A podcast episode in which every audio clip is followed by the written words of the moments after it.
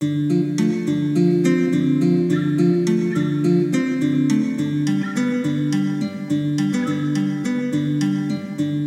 podcast is brought to you by My Rodecast, the all new podcasting competition from Rode Microphones.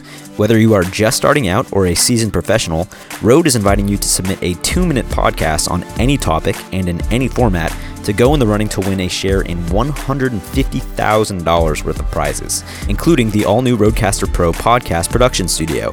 Find out more at myrodecast.com and get podcasting. This podcast is also brought to you by Blackmagic Design. Blackmagic Design's DaVinci Resolve software combines professional offline and online editing, color correction, audio post production, and now visual effects all in one software tool. The standard for high end post production, DaVinci Resolve is used for finishing more Hollywood feature films, episodic television programming, and TV commercials than any other software. Hey, everybody, this is John Fusco, and you're listening to the No Film School podcast. In the rugged wilderness of Appalachia, the members of an isolated community of Pentecostal snake handlers risk their lives to attest themselves before God. This is a much different type of logline than the other entries you'll find scrolling down the list of dramatic competition entries in Sundance's program. It is the plot of Them That Follow, the feature film debut for writer directors Britt Poulton and Dan Madison Savage. And boy, is it a doozy. Though they didn't have any directing credits prior to the film's premiere, the duo had more than enough experience between them to pull off the gripping narrative. Through years of working for other studios and other directors, they found themselves with the opportunity to quote unquote get in the room. What is the room and how do you get in it? Well, and not to use a cliche lightly here, but the answer may surprise you. We also talk through writing a story about a secretive community with limited access, filling in the blanks with your own personal experiences, and working with an incredible cast that included Olivia Colman, Walton Goggins, Jim Gaffigan, and more. Enjoy. Hey, everybody, this is John, and I am here at Park City once again um, with two very special guests. I'm going to let you guys introduce yourselves so that the audience can get familiar with your voices. I'm Britt Poulton. And I'm Dan Madison Savage, and we are the writers and directors of Them That Follow. And um, I think I'm just going to start with this is uh, both of yours first feature, um, which is awesome. Congratulations. It must be an amazing feeling to have that premiere here at Sundance. Thank you so much. It really is a life dream come true.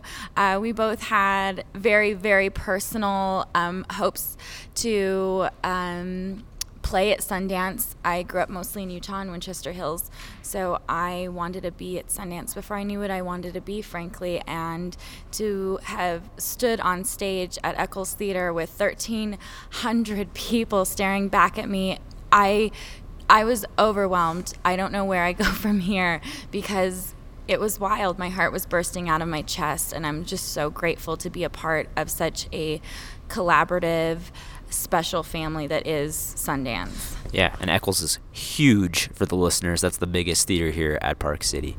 It was tremendous, absolutely tremendous. You know, I I did always want to be a filmmaker, even when I was a younger kid. Um, I remember having to wait 12 months, 18 months to get DVDs at Blockbuster of films that I'd read about at Sundance. Um, meanwhile, the new festival was already underway, and so to be here at Sundance with our film, it's just a dream of a lifetime, and I don't know if I'll ever be able to finish thanking John Cooper and Kim Yutani for welcoming us here. Well, you guys both talk about how this has been a lifelong dream of yours, and I was wondering actually if you could tell us what you what roles you played um, in film production before you were actually able to step into the director's chair, and how that might have aided you um, in directing. Sure, I wore a few different hats before I became a director. My first real job in film was working as a director's assistant. I worked for James Wan on Insidious, and that was an extraordinary education. It was a micro budget film. Uh, it actually, the first budget was just south of a million dollars, and it was very ambitious uh, from visual effects and uh, f- from visual effects and special effects to make a film well on that budget, it was quite an endeavor. And I was alongside that process at every step of the way. So I, I learned a lot um, in terms of how every department works and soup to nuts, how you physically make a movie, because James was so generous to include me in every meeting. And, and so I was really a fly on the wall, and I learned a great deal from him. And from there, I worked on Paranormal Activity 2 for Jason Blum. So then I got to see the pro- producing side of making a movie and again an extraordinary education and from there i went to usc's uh, producing program the peter stark program which is where i met Daniel. And uh, while I was in school there, I worked for Fox Searchlight in production and development. And from there, I uh, pivoted over to acquisitions. So I've actually been to the Sundance Film Festival with Fox Searchlight three times, and I was seated at the other side of the table, and I got to see how deals are made. Uh, what priorities distributors have in acquiring material, what what um, comes into play when they're analyzing which projects to take on in terms of marketing and distribution. And I got a real bird's eye view of, over uh, the landscape of like independent cinema working for Fox Searchlight. And that was a great education as I uh, pursued my own ambitions as an independent filmmaker. So you did everything, essentially. Yeah, Britt definitely has a better resume than I in that regard.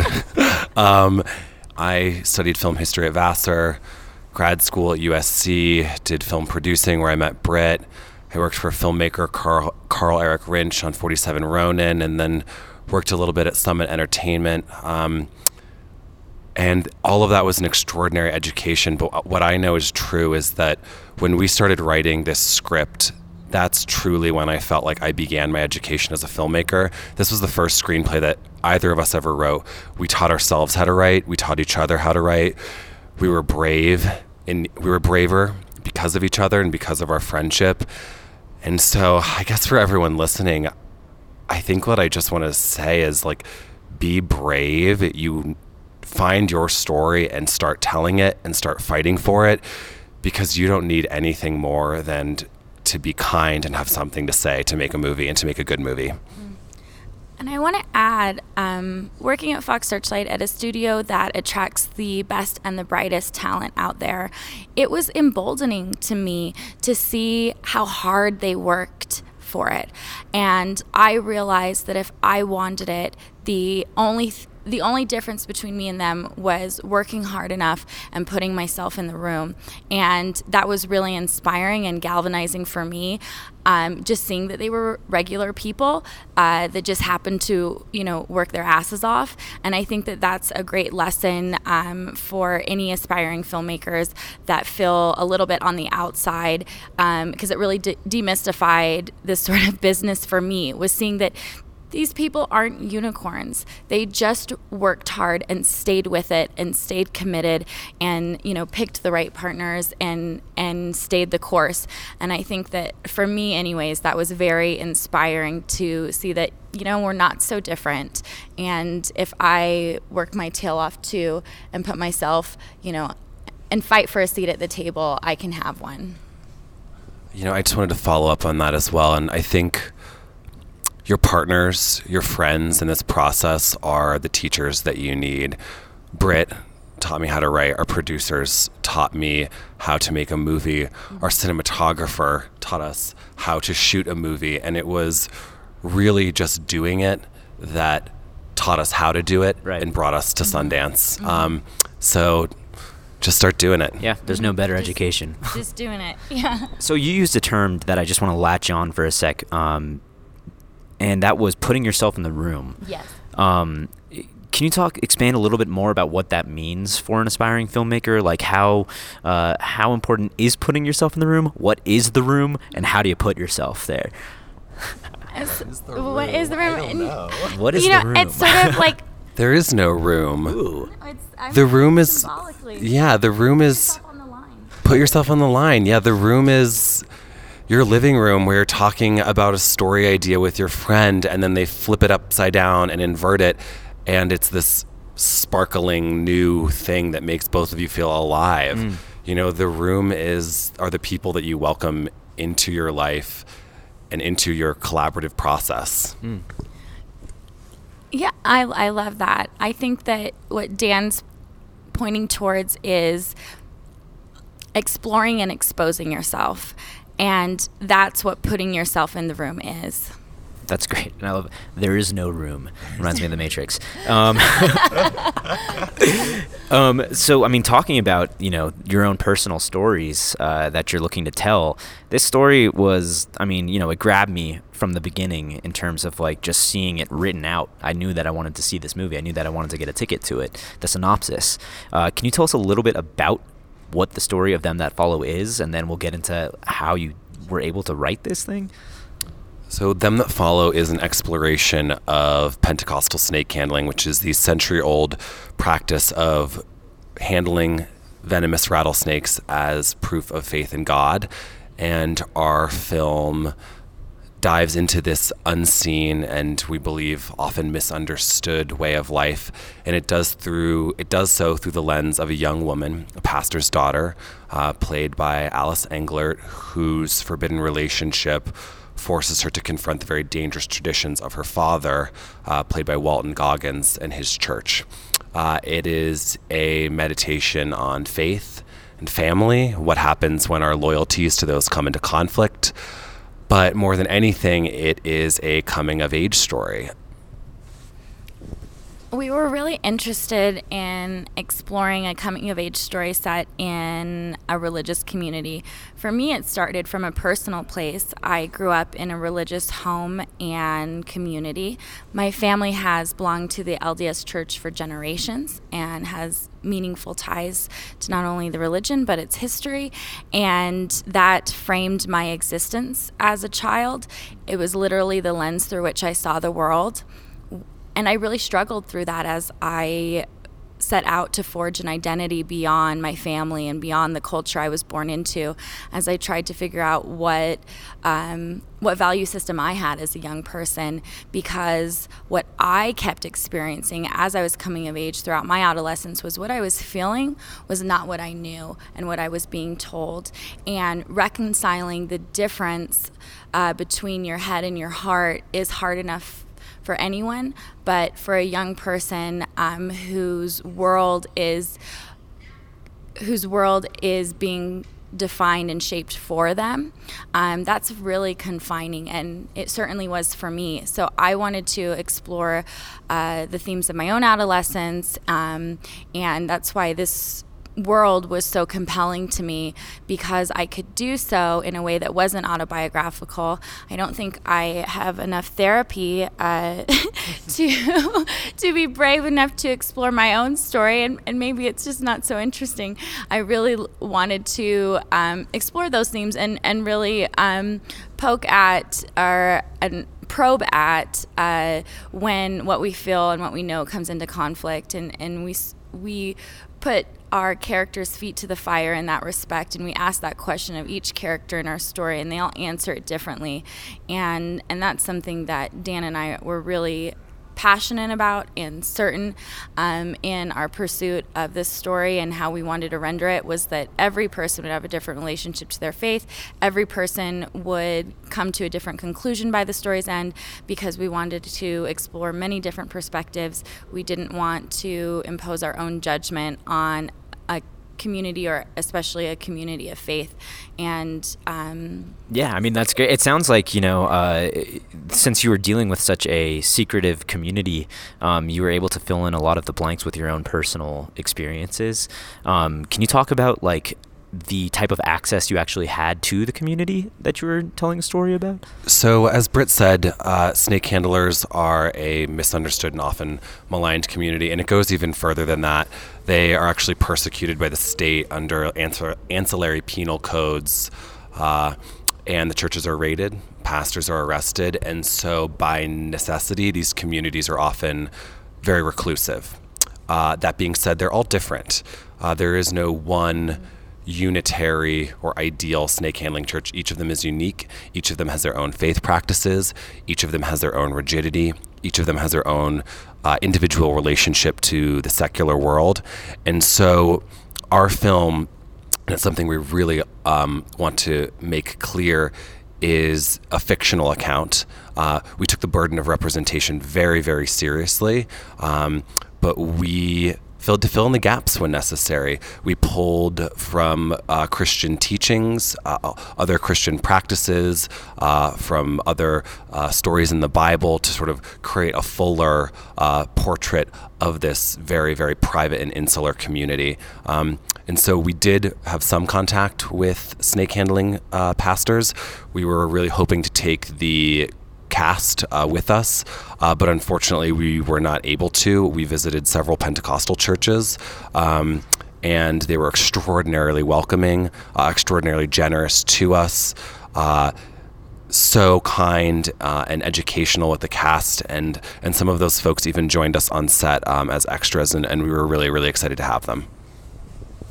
Yeah, I want to add, um, as Dan said, that we visited with the cast and some crew Pentecostal churches in the Ohio area where we were shooting. And it was extraordinary. Dan and I had done so much research on Pentecostalism and watched so many YouTube videos and read books. But to be embraced by the community in the way that we were and to walk through um, those doors and into a very special and sacred place to these people and to be embraced so warmly. Uh, it was a really special experience. It really bonded the cast and crew. And it struck me how dazzling their faith practice is, how they live their relationship with God and the divine out loud in a way that I've never seen when I grew up going to church, your sort of faith and your relationship to uh, Christ w- is very private and insular, and you sit in the pews quietly. And Pentecostal churches do nothing quietly, and it's it's rousing and electric and they speak in tongues and they stand up and they move their bodies and I understood emotionally for the first time being in that space and feeling that collective energy, that searing, soaring energy, why people come to church every Sunday and how cathartic it must be to exercise whatever's inside of you and to excise whatever's inside of you uh, with a community and with people and a shared experience um, it was dazzling, and I have I I had a, a, really renewed respect and appreciation for this faith practice. And again, we didn't visit snake handling churches, but Pentecostalism is a broader umbrella under which uh, over which snake handling churches reside. So it's very similar in the way they worship. This podcast is brought to you by My Rodecast, the all new podcasting competition from Rode Microphones. Rode is inviting podcasters of all experience levels to showcase their talents. Submit an incredible two minute podcast on any topic and in any format to go in the running to win a share in $150,000 worth of prizes, including the all new Rodecaster Pro production studio, Rode Pod mics, headphones from Urbanears, Adobe subscriptions, and heaps more. Find out how to enter, who will be judging, and see the full list of prizes at myrodecast.com. This podcast is also brought to you by Blackmagic Design. Blackmagic Design has grown rapidly to become one of the world's leading innovators and manufacturers of creative video technology. The company's philosophy is refreshing and simple to help true creativity blossom by allowing the highest quality video to be affordable to everyone.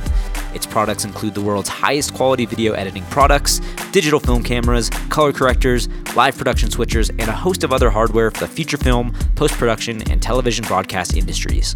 The Pocket Cinema Camera 4K is Blackmagic Design's new next generation 4K handheld camera. It comes with dual native ISO with an amazing up to 25,600 ISO for incredible light performance, a full 4 thirds HDR sensor, and 13 stops of dynamic range. It also comes with both ProRes or RAW recording to internal SD UHS 2 and CFast cards, or even external USB C drives, eliminating the need for expensive external recorders. It struck me in the Q and A after uh, how informed Alice was, uh, just about the whole religion and what you guys were doing. Can you talk a little bit about, about maybe how you helped to like facilitate or like give them resources to research and their own preparation for their roles? Or was that just all her? a lot of it was her. You know, our film was very low budget. Um, and so all of our collaborators put a lot of sweat equity into this film, and it was their passion uh, and their commitment that got us to the finish line. Um, Alice, we uh, provided her with books. There's an extraordinary uh, nonfiction uh, account of snake handling called Salvation on Sand Mountain by Dennis Covington. That was an extraordinary resource for us. Um, that was the sort of launching point, and Alice uh, went from there. And she really uh, delved into the history of this practice uh, to center herself and her character. And she worked extensively with a dialect coach. Uh, she's from Australia, uh, and you wouldn't know it watching the movie. All of our cast worked with dialect coaches, and my gosh, is it extraordinary! Um, and I think that's really the story of this film and um, this research is just the extraordinary lengths uh, that so many people went uh, to help us render this community authentically and with integrity and with respect. Uh, and when we met with all of our collaborators for the very first time, that's what we said to them. They shared those values, those were their goals as well. And we went off into the woods together to make it happen. Okay, so I guess I'm gonna have to wrap up here, which is a shame because like I could really talk about this movie for a lot longer. There's so much there to unpack, um, and I will say that like the question of representation is such a hot button issue these days, especially for um, someone who watches a lot of movies and is able to like see uh, or just question certain filmmakers' decisions to tell a certain story that maybe they're not licensed to tell, and for what purpose they've told that story. And I never felt that way with you guys, and I think that like it's really a remarkable piece of work. Um, and I just wanted to end the the podcast with a question that I ask all my guests, and that's uh, if you had any advice to aspiring filmmakers just trying to get out there and make their first feature and end up at Sundance, what would it be? Yes. My best piece of advice is to build your community, your community of collaborators, of friends, of family, of people that will hold you up and support you because this is a long road. As we said in this lovely interview you know it took us almost six years to get this movie made. So there was a lot of uh, dark nights where we wondered if we were ever going to be able to bring this story to an audience. And if it wasn't for you know my incredible family who was patient and certain that I would achieve my dreams if it wasn't for the extraordinary group of women that support me, if it wasn't for our partners on this project, I don't know if I would have stayed the course. I don't know if I would have held the faith in myself that if they didn't hold it in me. So that's my first and foremost is that this is a long process and you need a community of good people around you um, that will challenge you and inspire you. And I think that I, th- I think that that is the like my number one and and of course treat others the way you want to be treated. My mama always said that and I have to tell you that this business is is small and memories are long and it's really important that you value other people and their work and you don't take um, it for granted i think what britt said is everything that she said is correct. And I guess the one piece that I'll add, which is really the guiding light, the guiding principle of our set, is that you don't need to be right, you just need to get it right. And on set, things are going to go wrong. Uh, and the solution can come from anywhere. You might have it, your DP might have it, the stand in might have it, the star might have it, the producer might have it. You really never know where the right answer is going to come from, and so you need just need to be open uh, and just embrace the collaborative nature of this medium. It is what makes it so special. so special. Assembling different voices, bringing them together, unifying them on a project. That is what leads to a strong film. Is many voices in the room, all speaking around a big, wide, circular table where no one sits at the head. That's great advice, guys. This was an absolute pleasure. Um, great way to start off my morning. and I guess a great way to end your Sundance. Are you are you done now or we're never done? Never done. Good. it's never over. No one's ever done. Final piece of advice: it's never over. And with that, oh, wait, I do want to say one other thing because I it's it's something I don't know if people realize Making movies is not a job, it's a lifestyle. And be mindful of who you let in your life. Great. All right, guys. We'll see you next time. Thanks for listening. If you like what you heard, please subscribe to the No Film School podcast on whatever podcast platform you use. Give us a rating if you like us, and stay tuned every Monday for a new interview episode of the No Film School podcast. I'm John Fusco. You can follow me on Twitter at Jim underscore John underscore Jim. You can follow No Film School at No Film School. And of course, visit the site to learn all about the art of filmmaking. Until next week.